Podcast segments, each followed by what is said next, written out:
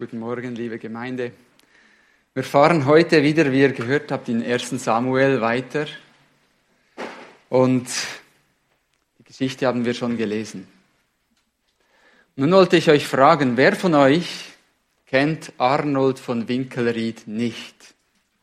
Hand hoch. Okay. Sind entweder alle, die nicht Schweizer sind oder die nicht in der Geschichtsstunde aufgepasst haben. Heute haben wir auch eine Geschichtsstunde in der Bibel, aber ich gebe euch jetzt eine kleine Lektion in Schweizer Geschichte. Arnold von Winkelried, der Held der Schlacht bei Sempach in 1386, ist die Nidwaldner Heldenfigur schlechthin. Vielleicht weiß jemand nicht, wo Nidwalden ist. Es ist in Zentralschweiz. Also, der Sage nach stützte, stürzte er sich, als die Schlacht sich zu Ungunsten der Eidgenossen wendete, in die Spieße der Habsburger und packte diese Spieße so, dass eine Gasse gebildet wurde, wo sie sich nicht verteidigen konnten. Und so konnten die Eidgenossen dort hindurch und es führte sie zum Sieg. Als Held von Sempach fand Winkelried Eingang in die eidgenössische Befreiungstradition und wird in einer Reihe mit dem Rütlischwur, mit Wilhelm Tell und dem Burgenbruch genannt. Also jetzt wisst ihr, wo ihr Arnold von Winkelried klassifizieren müsst. Wir lieben solche Helden und wir kultivieren ihre Geschichte. Wir identifizieren uns mit diesen Helden und sie sind Vorbilder für uns, denen wir manchmal auch nachahmen wollen. Und Jonathan, von dem wir gelesen haben, der wäre mindestens so berühmt und er war auch mindestens so tapfer wie Winkelried. Doch die Bibel nennt nicht Jonathan als Helden dieser Geschichte. Nils hat es beim Gebet schön herausgestrichen. Er ist nur ein Mensch, den Gott gebrauchen konnte. Aber die Rettung ist vom Herrn. Nichtsdestotrotz können wir viel von Jonathan lernen. Und die heutige Predigt habe ich mit dem Titel überschrieben, Der Herr rettet durch viele oder wenige. Vers 6.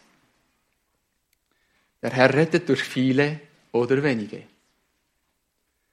Die Rettung kommt vom Herrn. Und doch lässt er uns Menschen daran teilhaben. Deshalb möchte ich dir heute anhand von Jonathans Vorbild aufzeigen, was Gott von dir und von mir erwartet, damit er dich und mich in seine Pläne einbinden kann und du und ich zu einem Werkzeug werden für seinen Sieg und für sein Reich. Um das geht es heute. Deshalb habe ich die Predigt in drei Punkte geteilt. Der erste ist, Gott will deine Hingabe. Verse 1 bis 5. Gott will deine Hingabe. Der zweite Punkt, Gott will deinen Glauben. Verse 6 bis 14. Und der letzte, der dritte Punkt, Gott tut seinen Teil. Vers 15 bis 23. Möchte ich zu Beginn noch einmal beten. Herr, wir danken dir für dein Wort. Wie du uns aus dieser Geschichte von Jonathan, was du uns lehren willst, das wollen wir jetzt anhören. Ich danke dir, Herr, dass du reden kannst, dass du offene Herzen schenkst, dass du mir die richtigen Worte gibst. Und ich bitte dich, dass du wirkst durch deinen Geist, denn ohne ihn können wir nichts tun. Amen. Dann kommen wir zum ersten Punkt. Gott will deine Hingabe. Und wir lesen dazu die Verse 1 bis 5 oder 1 bis 3 von Kapitel 14 aus 1 Samuel. Und es geschah eines Tages, da sprach Jonathan, der Sohn Sauls, zu dem Knaben, der seine Waffen trug. Komm und lass uns hinübergehen zu der Aufstellung der Philister, die dort drüben ist. Seinem Vater aber teilte er es nicht mit. Und Saul, er saß am Ende von Gibea unter dem Granatbaum, der in Migron ist. Und das Volk, das bei ihm war, war etwa 600 Mann. Und Achia, der Sohn Ahitubs und Bruders Ikabots, des Sohnes Pinehas, des Sohnes Elis, des Priester des Herrn in Silo, trug das Ephod. Und das Volk wusste nicht, dass Jonathan weggegangen war. Nun, damit wir die Tragweite und die Schwere dieser Geschichte verstehen, müssen wir noch einmal zurück ins Kapitel 13. Es ist schon zwei Monate her, seit Andi dieses Kapitel uns gepredigt hat. Und darum wollen wir das kurz repetieren. In den Versen drei bis vier aus Kapitel 13, da sehen wir, dass Jonathan die Aufstellung der Philister in Geba geschlagen hatte, wahrscheinlich auf Anweisung von Saul. Damit hat sich Israel bei den Philistern stinkend gemacht. Ist ja klar, wenn man deren ihr Posten angreift, dann werden die nicht einfach tatenlos zuschauen. Eine Nebenbemerkung. Saul hätte ja eigentlich gewusst, dass das die stinkend macht. Und er hat das gemacht ohne Waffen, wir werden es noch sehen, das ganze Volk hatte keine Waffen und auch ohne Vorbereitung. Und jetzt kommen die Philister in Vers 5 mit einer gewaltigen Armee, mit einem riesigen Aufgebot. Es steht hier 30.000 Wagen, das sind wohl, wohl nicht nur Streitwagen, aber Wagen für Gepäck und weiß nicht was alles. 6.000 Reiter und Fußvolk wie der Sand am Meer. Gegenüber 3.000 auserwählten Kriegern von Saul, die sich jetzt 2400 davon in den Höhlen versteckt haben und verkrochen haben, ist das eine riesige Übermacht. Die Verse 6 bis 7 zeigen uns, dass die Israeliten kalte Füße bekommen haben und sich in den Löchern, in den Höhlen und überall in den Dorngebüschen und den Felsen, Burgen und Gruben verstecken und die einen rennen sogar über den Jordan, um dem ganzen Krieg aus dem Weg zu gehen. Verse 8 bis 15 zeigen uns dann, dass Saul in Zugzwang ist. Er hat das Gefühl, wenn ich jetzt nicht sofort was mache, dann rennen mir alle Leute davon und dann kann ich es vergessen, dann ist mein Königtum dahin.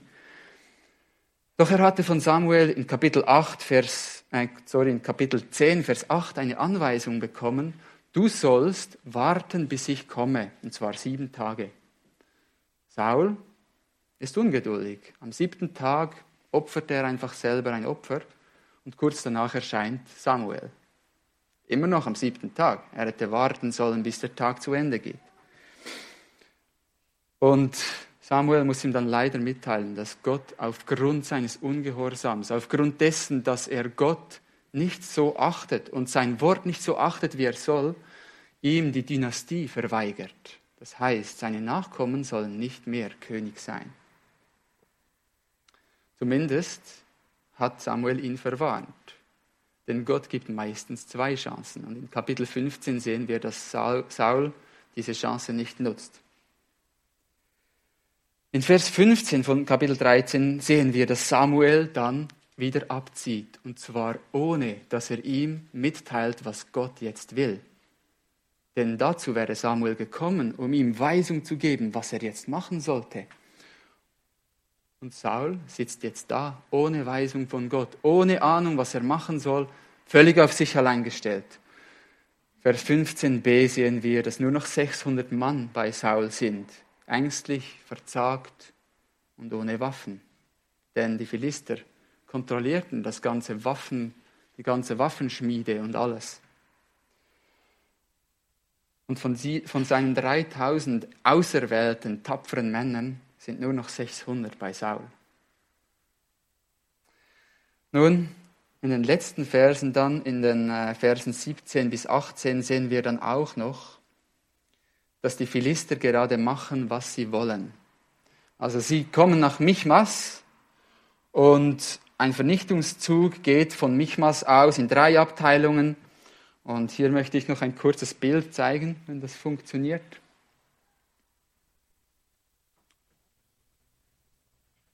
Jawohl. Ich hoffe, es ist groß genug. Hier sehen wir Michmasch. Hier ist der Jordan. Und da unten seht ihr, wo das etwa abspielt in Israel. Hier ist Michmasch und bei Geba lagert sich Saul jetzt. Und diese Philister gehen aus. Ein, ein Zug geht nach Ophra, einer geht hin in, die, äh, in das Tal Zeboim und der andere geht hier Richtung Bet, Richtung Bet Horon. Also nach Osten, nach Norden und nach Westen, da gehen die Philister hin. Was machen sie wohl? Sie gehen wohl plündern, ein bisschen rauben, damit sie genug zu essen haben für die riesige Armee. Also sie machen einfach gerade, was sie wollen. Die Israeliten können sich nicht wehren. Samuel hingegen, er geht hier nach Gibea oder Ge Geba und dort ist es auch, wo dann Saul hingeht, um sich dort zu verstecken. Es hat einen großen Graben hier, man sieht ihn leicht angedeutet und wir werden auch noch ein Bild sehen, das trennt die Philister von den Israeliten. Und so fühlen sie sich einigermaßen sicher vor einem Überfall. Nun, das ist die Situation. Und jetzt gehen wir zu Kapitel 14, Vers 2. Saul, was macht er in dieser Situation? Saul saß am Ende von Gibea unter dem Granatbaum, der in Migron ist. In der englischen Übersetzung heißt es in einem Granat, äh, in einer Höhle in der Nähe eines Granatbaumes. Und das kann man sich gut vorstellen, wenn man die Bilder dann sieht. Es sah etwa so aus, da hat es viele Höhlen. Und er macht einfach nichts. Er ist mittellos, hat keine Soldaten, er ist planlos das Volk, das bei ihm ist, ist verzagt. Nur etwa 600 Mann. Ihr kennt es vielleicht aus den Fußballmatches. Wenn einer eine rote Karte bekommen hat und die nur noch 10 gegen 11 spielen, dann ist schon ein riesiger Druck da. Und meistens gewinnt das Team mit 10 Spielen nicht, weil die diesem Druck nicht standhalten. Und hier, hier ist die Unterzahl oder Überzahl viel, viel größer. Es ist nicht 10 gegen 11, sondern es ist vielleicht 1 zu 20 oder 1 zu 30. Oder 1 zu 100, ich weiß es nicht. Und was hat er noch gemacht? Er ist nicht alleine. Er hat Ahia mitgenommen. Steht hier. Wer ist Ahia? Ahia, er ist der Sohn Achitubs des Bruder Ikabots. Ikabots, wisst ihr noch, was das heißt? Kapitel 4 oder 5 stand, die Herrlichkeit ist weg. Die Herrlichkeit ist weg. Und das war der Sohn von Pinehas, der Sohn des Sohnes Elis. Also eine verworfene Priesterlinie. Und diesen hat Saul jetzt zu sich bestellt. Nun, wieso werden uns hier diese Details genannt? Wieso ist Ahia überhaupt hier? Nun, Ahias Linie ist verworfen und Sauls auch. So ist die Führung ist verworfen von Gott. Ahia hat das Ephod dabei. Das ist der Schurz des hohen Priesters, wo das Los drin ist. Und mit diesem Los soll er den Herrn befragen, was jetzt zu tun sei. Und in Vers 18 haben wir gelesen, dass er sogar die Bundeslade mitgenommen hat. Wisst ihr noch, was letztes Mal passiert ist, als sie die Bundeslade mit in den Krieg genommen haben und gedacht haben, diese wird uns helfen, Gottes Gegenwart ist jetzt bei uns. Es war eine schreckliche Niederlage. Nicht, weil Gott nicht hilft, sondern weil sie abergläubisch waren.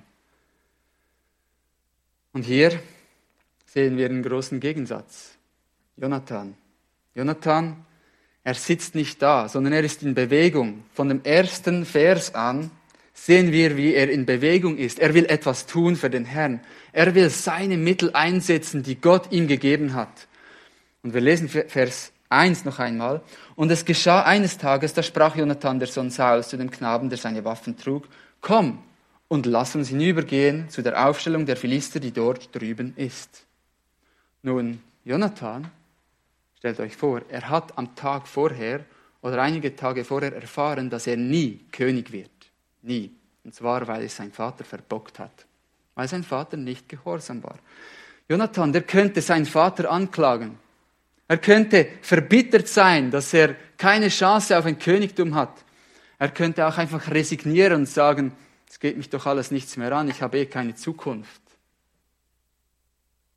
Doch Jonathans Einstellung ist bemerkenswert anders. Als erstens möchte ich erwähnen, er hat die Umstände akzeptiert. Er hat die Umstände akzeptiert. Er hat gesehen, wir sind in einer riesigen, schwierigen Lage. Eine riesige Übermacht kommt gegen uns. Und es ist keine Hilfe da. Wir haben weder Waffen, noch Verbündete, noch irgendwelche Menschen, die den Mut haben, anzugreifen. Er hat auch gesehen, dass Gottes Weisung und Gottes Wort nicht einmal da ist, weil sein Vater ungehorsam war. Dabei haben wir gelesen, dass Samuel eigentlich im gleichen Dorf wohnen würde oder im gleichen Dorf sich befinden würde und Saul einfach hingehen könnte und ihn fragen könnte. Aber das macht er nicht. Die Moral ist kaputt. Es ist kein Mut da und keine Waffen. Das hat Jonathan gesehen. Doch das Zweite, was er macht, er hat seine Möglichkeiten durchdacht. Er hat seine Mittel zusammengenommen und gesehen, okay, ich habe zwar keine Chance auf ein Königtum, doch es geht nicht um das Königtum für mich. Es geht um Gottes Volk. Es geht um Gottes Reich. Und es geht um Gottes Ehre. Es kommt gar nicht darauf an, ob es für mich eine Chance gibt, König zu werden und was daraus wird aus mir. Und dann hat er wohl Zuversicht gefasst. Gott hat ihm Zuversicht und Freude gegeben. Zuversicht und Freude zum Handeln. Er hat ihm Mut gegeben. Und wisst ihr was? Als er sich selber anschaute, hat er gesagt, okay, wir haben keine Waffen, aber mein Vater hat ein Schwert und ich habe ein Schwert. Wieso sollte ich das nicht gebrauchen? Wenige Mittel und doch hat er das gesehen, was Gott gegeben hat und hat gesagt, dies will ich einsetzen. Und er ist zu einer Entscheidung gekommen. Und diese kann ich mir etwa so vorstellen, Gott will, dass ich meine Kraft und meine Mittel und sogar mein eigenes Leben auf die Waagschale werfe, um ihm und Gott und seinem Volk zu dienen. Das ist die Einstellung. Das ist der Schluss, zu dem Jonathan gekommen ist in dieser Lage. Das ist der Moment, den Gott für mich gemacht hat. Ich muss nicht rumsitzen, sondern ich kann hier einen Unterschied machen mit den Mitteln, die Gott mir gibt. Und so lässt sich Jonathan auch nicht von der Schwierigkeit der Topographie und vom Gelände verunsichern. Wir lesen in den Versen 4 bis 5, es war aber zwischen den Pässen, durch die Jonathan zu der Aufstellung der Philister hinüberzugehen suchte, eine Felszacke auf dieser Seite und eine Felszacke auf jener Seite. Der Name der einen war Bozez und der Name der anderen Senne.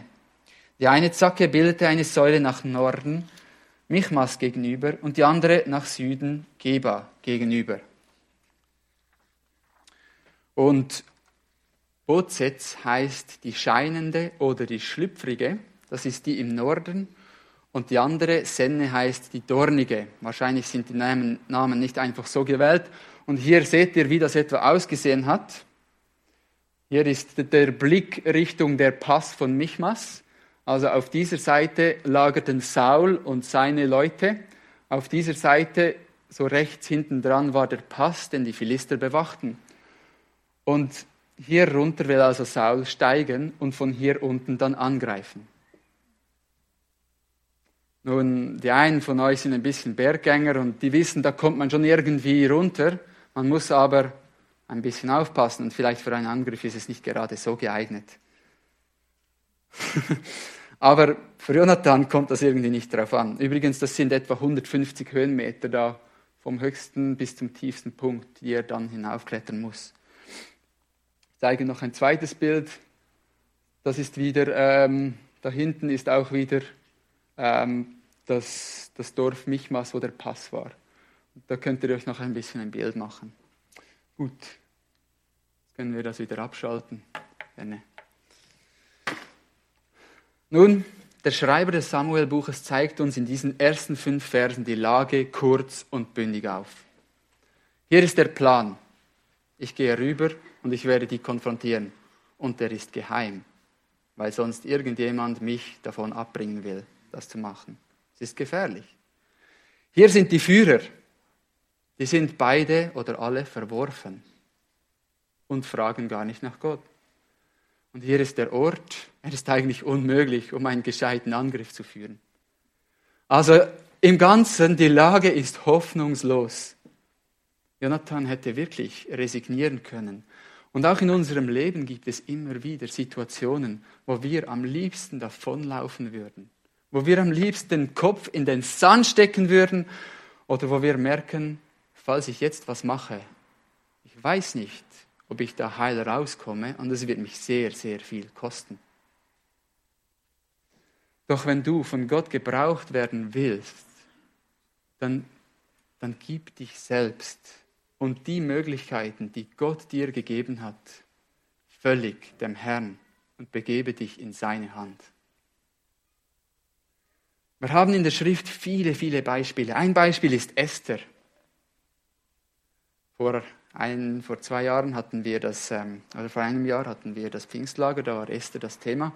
Und Esther spielt in dieser Zeit wo Israel im babylonischen Exil ist. Und der Bösewicht Haman, das ist der zweithöchste nach dem König, er plant die totale Vernichtung der Juden. Die Juden, die sind mittellos, sie sind einfach Fremde dort, sie haben nichts, wahrscheinlich auch keine Waffen. Die Lage ist hoffnungslos, denn Haman hat 10.000 Talente bekommen vom König, um, um alle Leute auszurüsten mit Waffen und eine Armee aufzustellen, um diese einfach zu vernichten.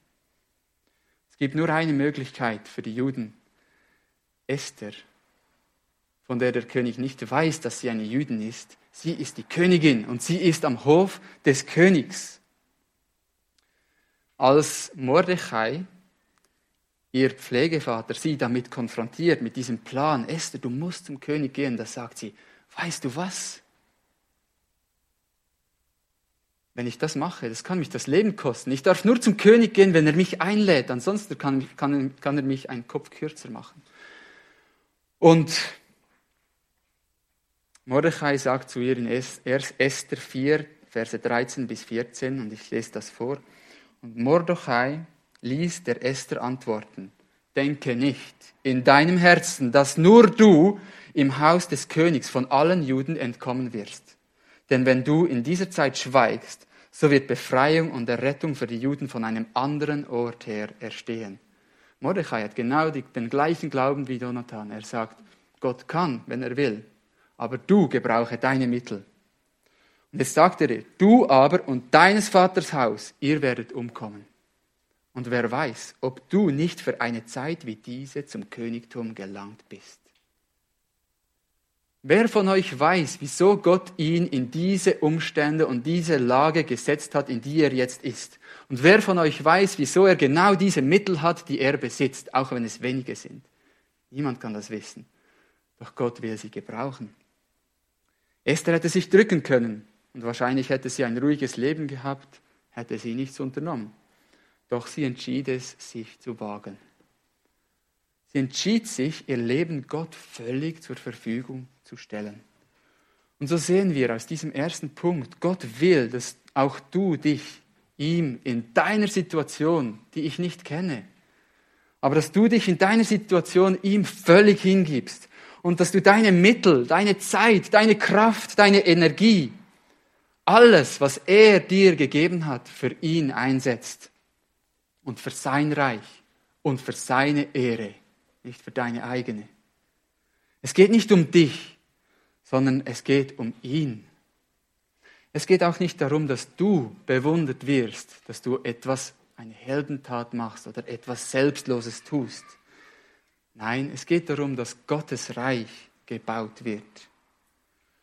Doch um sich Gott völlig hinzugeben, braucht es wirklich Vertrauen zu ihm.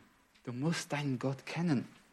Und im nächsten Abschnitt werden wir entdecken, welchen Glauben dieser Jonathan dazu brachte, seine, seine Pläne schließlich wirklich in die Tat umzusetzen und nicht nur Hirngespinste zu entfalten.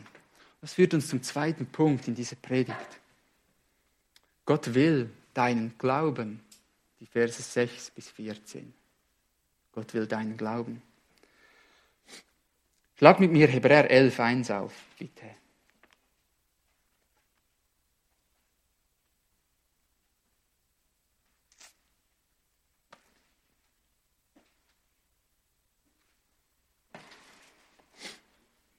Hebräer 11, 1, da steht, der Glaube aber ist eine Verwirklichung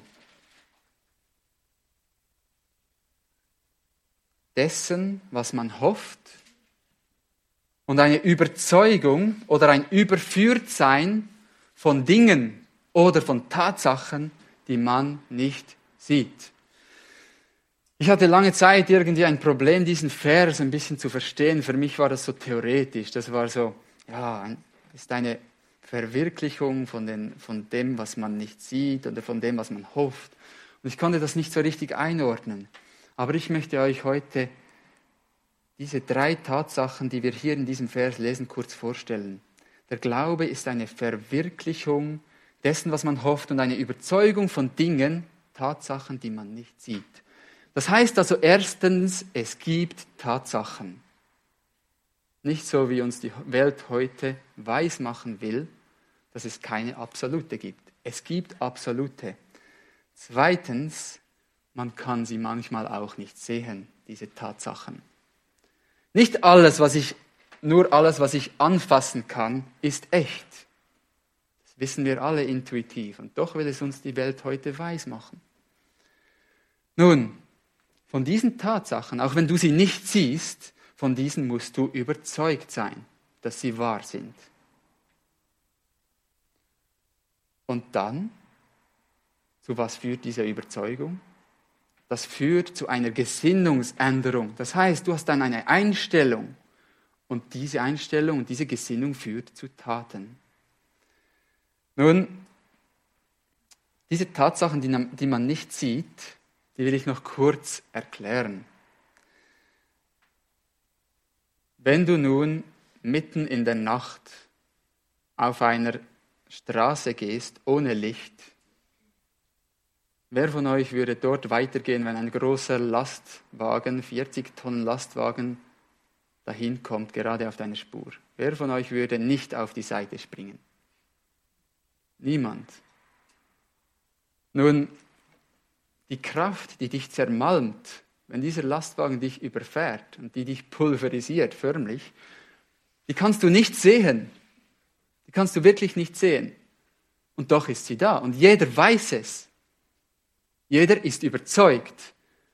Wenn ich heute Abend rausgehe und irgendwo über die Autobahn spaziere, stark befahren, mich nicht erkenntlich mache und nicht aufpasse, dann werde ich wahrscheinlich nicht mehr leben.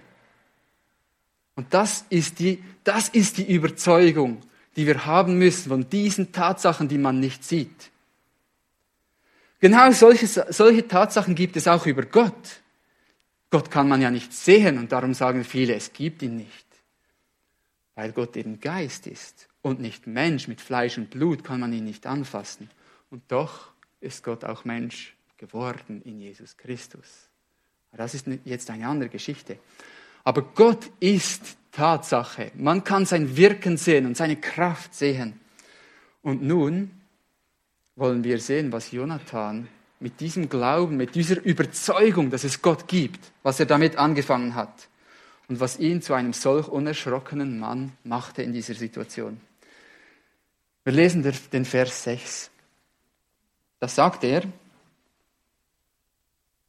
und Jonathan sprach zu dem Knaben, der seine Waffen trug, komm und lass uns hinübergehen zu der Aufstellung dieser Unbeschnittenen.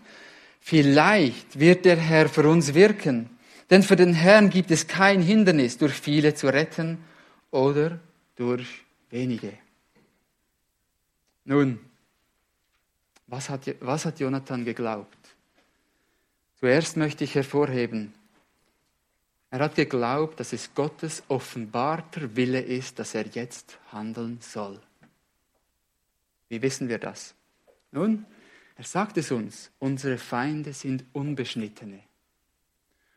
Wir, wir sind Gottes Volk und sie sind Gottes Feinde. Gott hat uns dieses Land verheißen, es gehört uns. Er hat uns gesagt, wir sollen es einnehmen, wir sollen hier leben. Und Josua hat dieses Land eingenommen. Und außerdem hat Samuel zwei Jahre früher in Kapitel 12 vor dem ganzen Volk gesagt, und ich lese 1 Samuel 12, 22, denn der Herr wird um seines großen Namens willen sein Volk nicht verlassen, denn es hat dem Herrn gefallen, euch sich zum Volk zu machen. Nun hat Jonathan diese Tatsachen genommen. Gott will, dass das Land uns gehört. Gott will uns nicht verlassen. Und er hat gesagt, wieso soll ich mich jetzt fürchten? Der Herr ist auf unserer Seite. Er hat verheißen, dass er uns nicht verlässt. Jonathan kennt den Willen Gottes, der, den Gott seinem Volk offenbart hat. Und darum will er diesem Willen gehorsam sein. Das ist das Erste, was wir sehen hier. Dann sehen wir, dass Jonathan glaubt, Gott kann. Gott kann alles. Jonathan hat eine hohe Meinung von seinem Gott. Es ist schon erstaunlich, wie manchmal schlechte Väter gute Söhne haben können. Und das gibt auch mir Hoffnung, dass auch mein Sohn gut rauskommt. Und ja, wirklich, ich, das ist echt gemeint. Ich habe das so gesehen, als ich das gelesen habe. Und auf jeden Fall weiß Jonathan, dass Gott absolut nichts unmöglich ist. Er kennt die Geschichte Israels. Er weiß, wie Israel aus Ägypten herausgerettet wurde durch Gott, wie sie durchs Rote Meer geführt wurden und das Meer zerteilt wurde. Er weiß, dass Gott sie in der Wüste versorgt hat. Und er weiß auch um die Geschichte von der Zerteilung Jordans, des Jordans oder die Stadt Jericho, die sie eingenommen hatten, wie Gott da gewirkt hat. Also er kennt seinen Gott. Er weiß, Gott ist nichts unmöglich. Er kennt aber auch die Geschichte Gideons, die in Richter 6 anfängt. Gideon hatte den Auftrag erhalten, gegen eine riesige Überzahl von Midianitern und Amalekitern zu kämpfen. Diese hatten das Volk drangsaliert. Sie waren ständig in Israel und plünderten alles, was sie konnten, ähm, zündeten die Felder an, aßen ihnen alles weg und nahmen ihnen alles weg und das, Volk war buchstäblich ausgehungert. Als nun Gideon mit 32.000 Männern gegen diese räuberische Armee ziehen will, sagt Gott ihm folgendes, Richter 7, 4 bis 7. Ihr dürft es aufschlagen oder auch mithören. Und der Herr sprach zu Gideon, noch ist das Volk zu zahlreich, also 32.000 gegen eine riesige Übermacht. Führe sie ans Wasser hinab, dass ich sie dort, dass ich sie dir dort läutere. Und es soll geschehen, von wem ich dir sagen werde, dieser soll mit dir ziehen, der soll mit dir ziehen. Und jeder, von dem ich dir sagen werde, dieser soll nicht mit dir ziehen, der soll nicht ziehen. Und er, Gideon, führte das Volk ins Wasser hinab, und der Herr sprach zu Gideon, jeden, der mit seiner Zunge vom Wasser leckt, wie ein Hund leckt, den stelle besonders. Und auch jeden, der sich auf seine Knie niederlässt, um zu trinken. Und die Zahl derer, die mit ihrer Hand zu ihrem Mund leckten, war 300 Mann. Und das ganze übrige Volk hatte sich auf seine Knie niedergelassen, um Wasser zu trinken. Ist noch interessant, wie Gott einfach so per Zufall die Leute ausscheidet. Er ist ja nicht angewiesen auf irgendeinen von denen. Darum kann er sich das leisten. Und der Herr sprach zu Gideon, durch die 300 Mann, die geleckt haben, will ich euch retten und Midian in deine Hand geben. Das ganze übrige Volk aber soll gehen, jeder an seinen Ort. Diese Geschichte kannte Jonathan. Und er wusste, Gott kann alles. Also, wir haben gesehen, er wusste Gottes offenbarten Willen und er wusste, Gott kann alles. Und dann kommt noch ein Faktor hinzu. Er sagt, vielleicht. Hat euch das nicht verwundert, dass wir das gelesen haben? Vielleicht wird der Herr für uns wirken. Manchmal denken wir, wenn jemand im Glauben handelt, dann müssen wir ganz sicher sein, dass Gott genauso handeln wird. Und wenn er es nicht genauso macht, dann sind wir enttäuscht und am Boden zerstört und denken, ja, Gott hat nicht auf meine Gebete gehört. Was ist jetzt mit Gott los? Gibt es ihn überhaupt noch? Und obwohl Jonathan weiß, dass es des Herrn Wille ist, zu retten und ihnen zu helfen, weiß er nicht ganz sicher, ob Gott in dieser spezifischen Situation vorhat, durch ihn zu wirken. Er weiß nicht, will Gott heute durch mich wirken oder möchte er uns noch tiefer in den Schlamm reiten lassen. Vielleicht hat Gott ja etwas ganz anderes vor. Und da, da kommt auch wieder Esther ins Spiel. Wir haben vorher kurz Esther betont.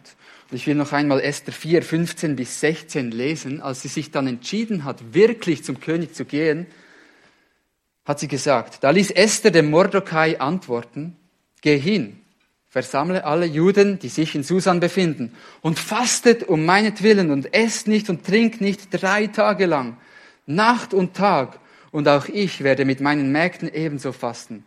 Und dann kommt ihr Entschluss. Und dann will ich zum König hineingehen. Was nicht nach der Anordnung ist. Also ich dürfte nicht. Und wenn ich umkomme, so komme ich um. Auch Esther wusste, das Resultat liegt in Gottes Hand. Aber ich mache, ich benutze die Mittel, die Gott mir gegeben hat und ich schone mein Leben nicht. Nun, was heißt das für uns? Wenn wir in Situationen stehen, dann heißt das zuerst, wir sollen Gottes offenbartem Willen gehorchen, so wie es Jonathan getan hat, so wie es Esther getan hat. Wenn er uns natürlich klare Anweisungen gibt, wie er es manchmal tut, dann muss man sowieso gehorchen. Aber Gott hat uns auch hier in der Schrift ganz viel offenbart und mit dem müssen wir übereinstimmen. Was wir auch lernen können ist, wir müssen unseren Gott kennenlernen.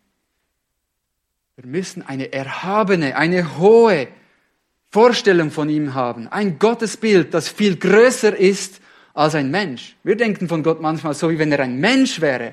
Aber Gott ist kein Mensch, er ist Gott. Wir müssen wissen, dass er keine Begrenzungen hat.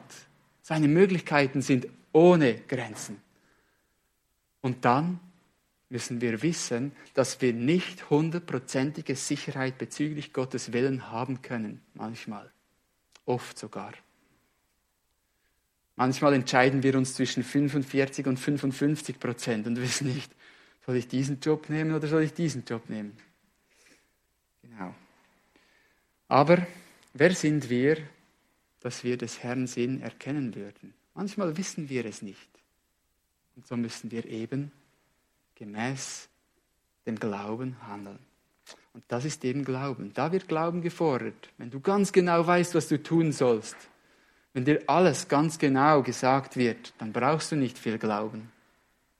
Abraham wurde auch ausgesandt in ein Land, das er nicht kannte, und er ist gegangen.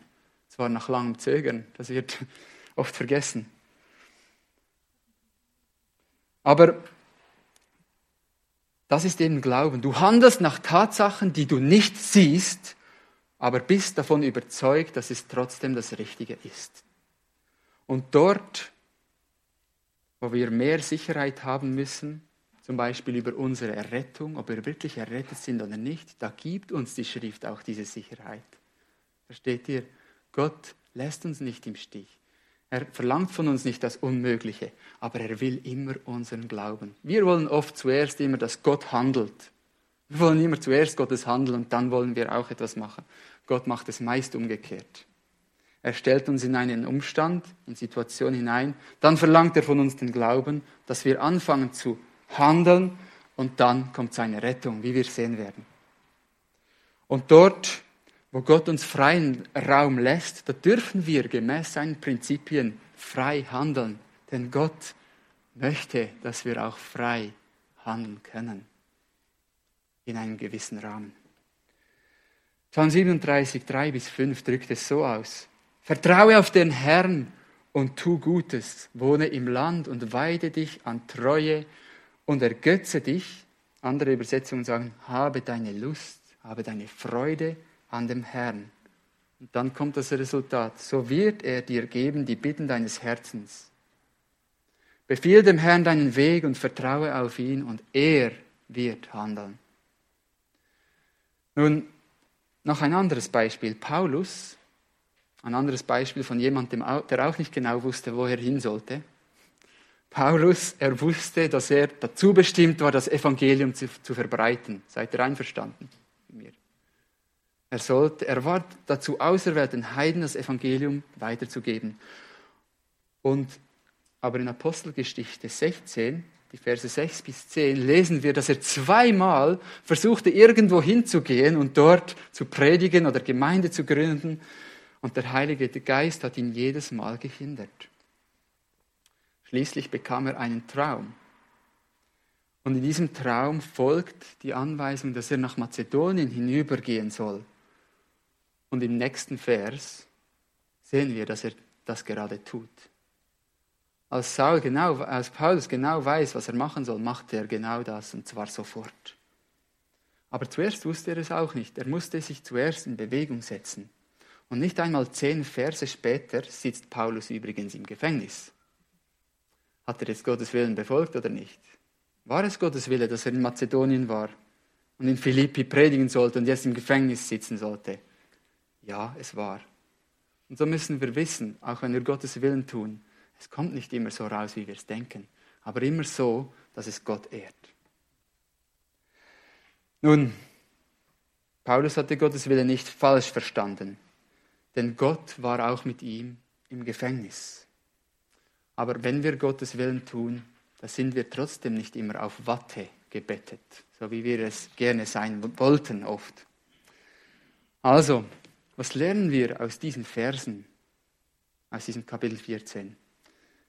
Wir müssen Gottes Willen kennen.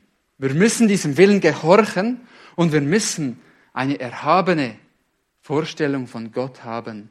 Wir müssen ihn lieben von ganzem Herzen und dann nach seinen Prinzipien handeln. Und Jonathan, er bekommt sogar noch zwei Bestätigungen, dass dies der richtige Weg ist. Nämlich sein Waffenträger ist völlig einverstanden und sieht es auch so. Und die Philister laden ihn sogar ein, komm doch herauf. Das ist genau, genau die Einladung, auf die er gewartet hat. Wir lesen die Verse 7 bis 10.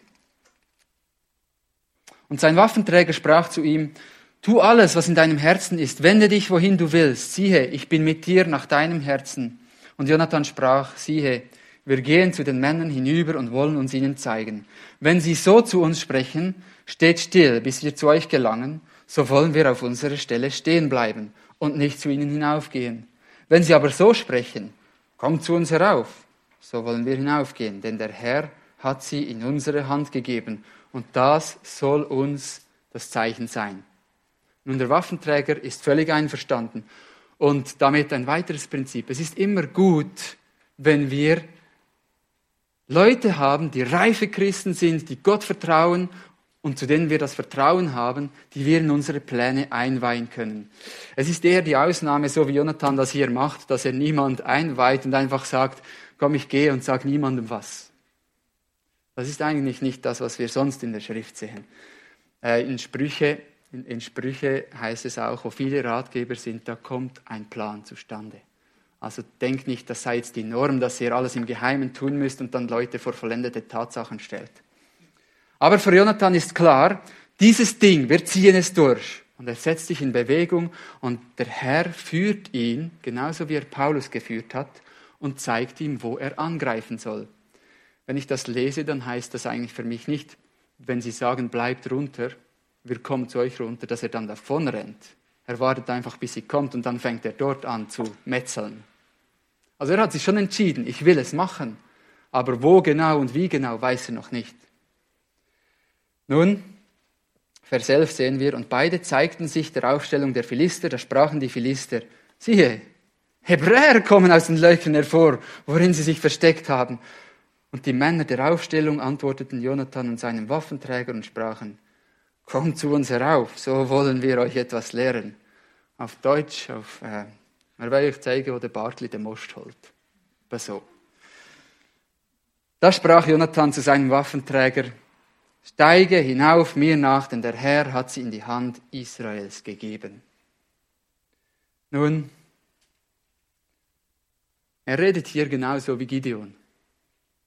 Oder wie Gott zu Gideon geredet hat. In Richter 7, Vers 9 heißt es, und es geschah in jener Nacht, da sprach der Herr zu Gideon, mach dich auf, geh in das Lager hinab, denn ich habe es in deine Hand gegeben.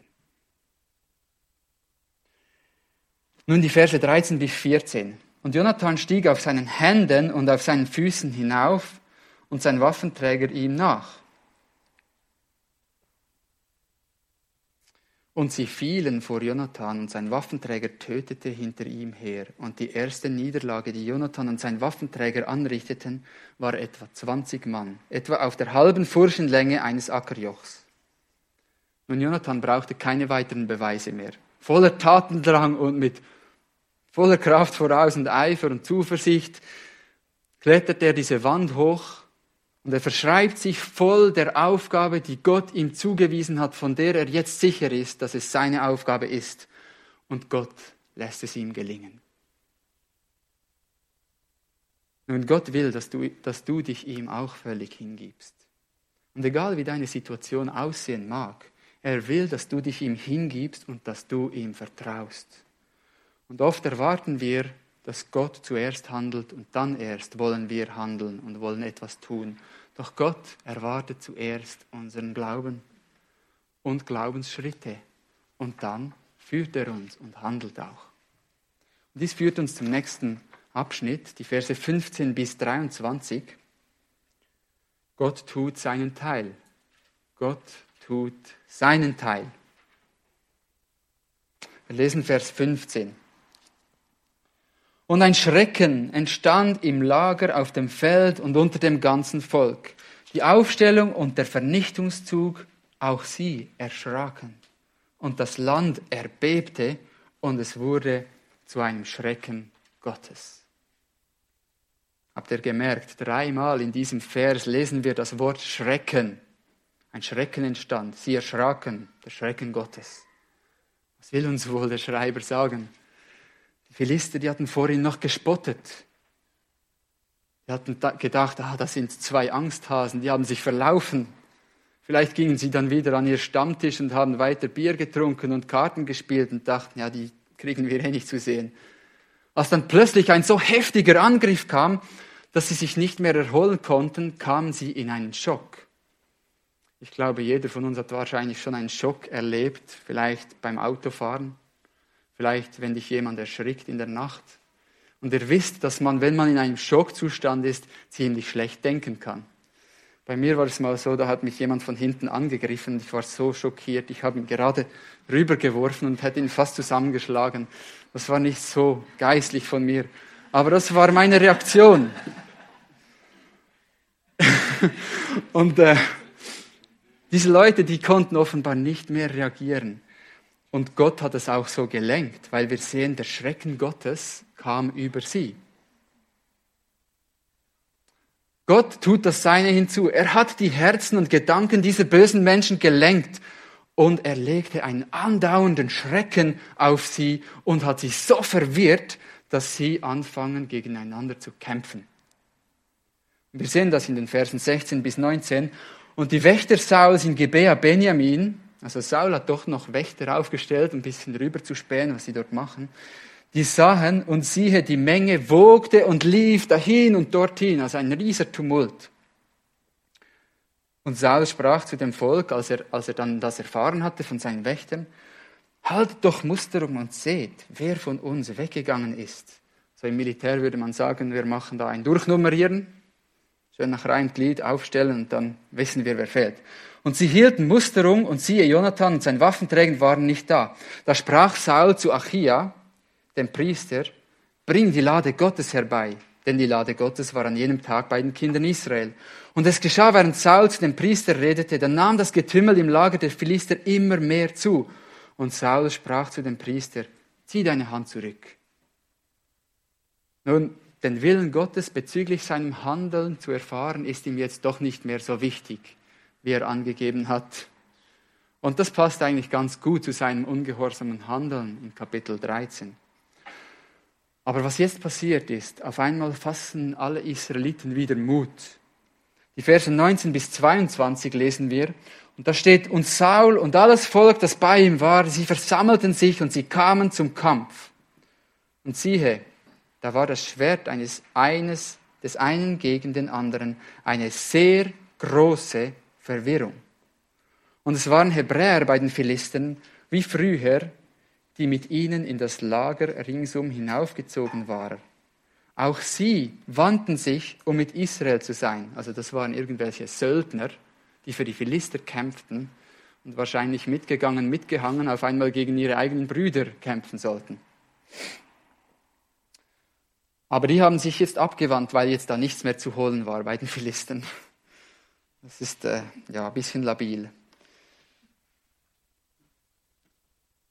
Und alle Männer von Israel, die sich im Gebirge Ephraim versteckt hatten, hörten, dass die Philister geflohen waren, und auch sie setzten ihnen nach im Kampf.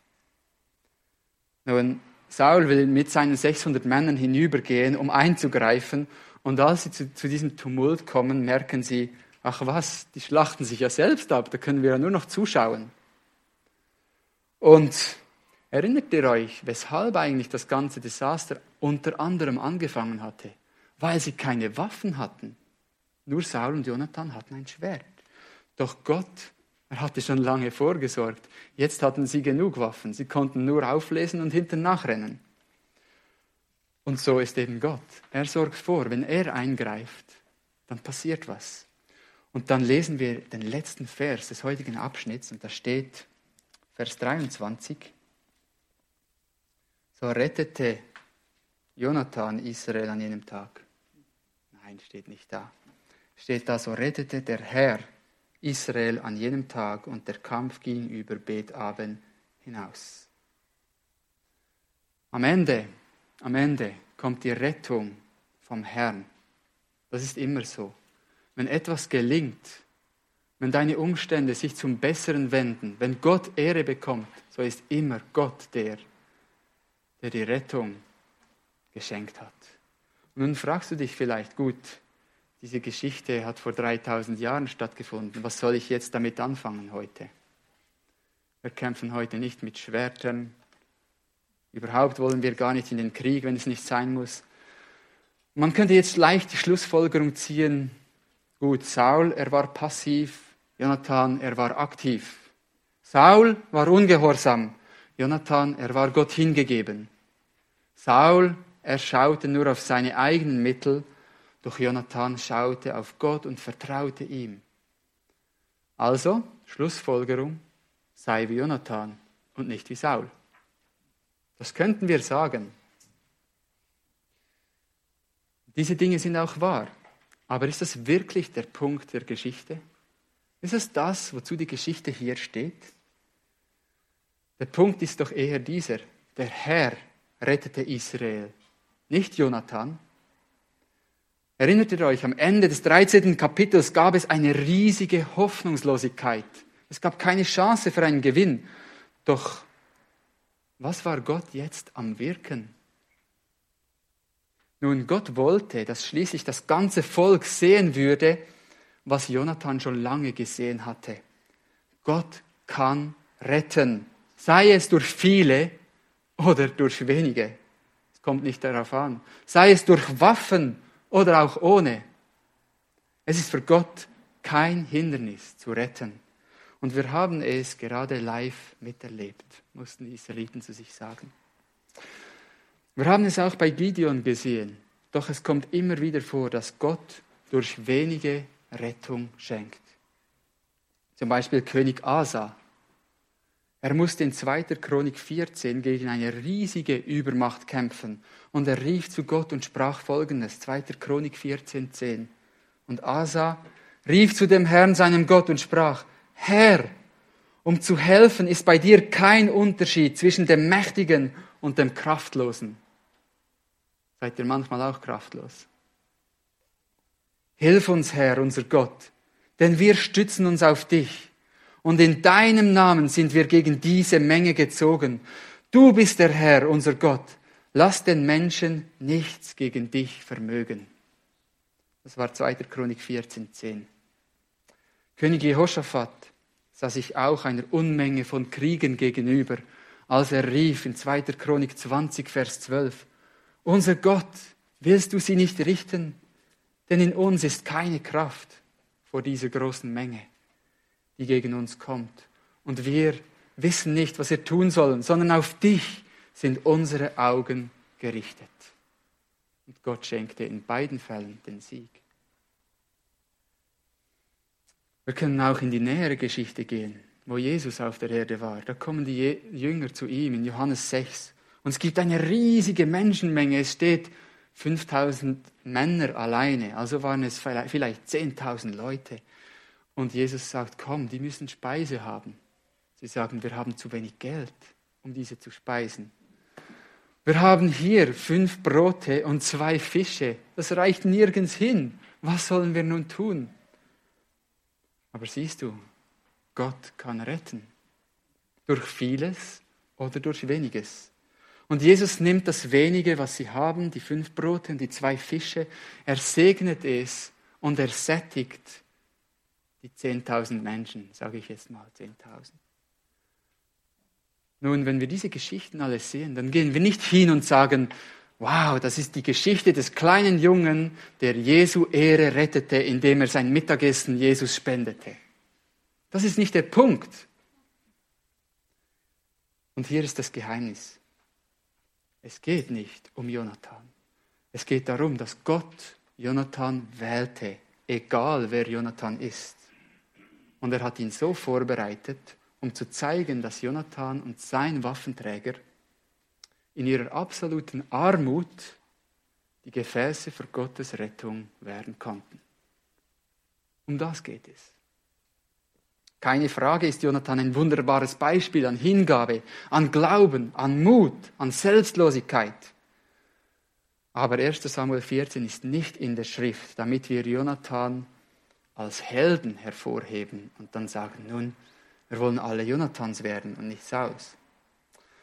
Jonathan und sein Waffenträger, beide könnten eigentlich in Hebräer 11 in der Ruhmeshalle des Glaubens auftreten mit den anderen Glaubenshelden. Menschen, die durch ihren Glauben gelebt haben und im Glauben auch gestorben sind, wie es Hebräer 11, 13 sagt. Aber nach Hebräer 11 kommt Hebräer 12. Ist logisch, oder? Hebräer 12. Und dort steht, dass diese Wolke von Glaubenshelden, sei es Mose, Noah, Abraham, Jonathan, Asa, wer auch immer, diese Wolke von Glaubenshelden, wo auch Jonathan mitzählt, diese sind alle Zeugen und also Hinweistafeln, die uns auf Jesus Christus hinweisen sollen. Er, der der wirkliche Retter ist. Jonathan soll uns auf Christus hinweisen, den großen König. Er, welcher der einzige Retter ist und er, der uns wirklich erretten kann aus aller Hoffnungslosigkeit. Wie ist es mit dir heute Morgen? Auf welcher Grundlage hast du Hoffnung? Ich rede nicht von der Hoffnung, dass es morgen vielleicht nicht regnen könnte, sondern ich rede davon, dass du überzeugt bist und die völlige Gewissheit hast, die in Christus Jesus offenbart wird.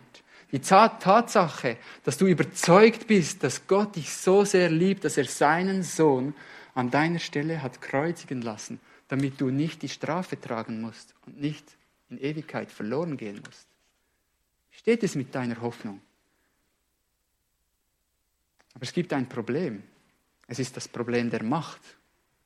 Es ist das Problem, das kommt, wenn wir sagen, weißt du was, ich kriege das alleine hin, so wie das die Philister eigentlich taten. Gott musste sein Volk immer wieder an den Punkt bringen, wo der Boden unter ihren Füßen nachgab und sie nicht wussten, wo aus und wo ein. Und wo alle ihre Hoffnungen zerschmettert wurden und wo ihre Macht völlig zerstört wurde, damit sie sich anfingen, nach Gott auszustrecken und ihn suchten. Jonathan, er war sich absolut sicher, Gott kann retten, durch viele oder durch wenige. Und Gott tut das auch heute noch, indem er Jesus gesendet hat, um zu suchen und zu retten, was verloren ist. Er rettet alle, die bereit sind zu sagen, ich bin im Elend, ich habe keinen Ausweg mehr, als nur, dass Gott mir hilft. Ich bin gefangen in Sünde, ich komme selber nie mehr heraus. Und der Grund, wieso einige unter uns keine Nachfolger Christi sind, ist, dass wir meinen, wir seien mächtig genug, uns selber immer noch zu retten. Und nun liegt es an dir. Lässt du dein Leben von Gott und seinem Wort beurteilen? Bist du bereit zu rufen, Herr, hilf mir? Oder denkst du, du könntest dich selbst retten? Wir wollen noch beten. Herr, wir danken dir für dein Wort. Wir danken dir für das Beispiel von Jonathan, das wir hier sehen. Aber wir danken dir noch viel mehr, dass du jeden von uns gebrauchen kannst, wenn wir uns dir hingeben. Dass du uns gebrauchen kannst in in die Situationen, die du uns hineingestellt hast. Ich bitte darum, dass du uns hilfst, dir zu vertrauen, dass, dass du uns hilfst, im Glauben Schritte voranzugehen, dass du uns lehrst, wer du bist, dass wir dich wirklich sehen, wie du bist, in deiner Größe und in deiner Allmacht. Und ich bitte dich auch, Herr, dass die Leute, die dich nicht kennen und dich nicht wollen, dass du ihnen nachgehst und ihnen hilfst zu sehen, dass du ihre einzige Rettung bist. Amen.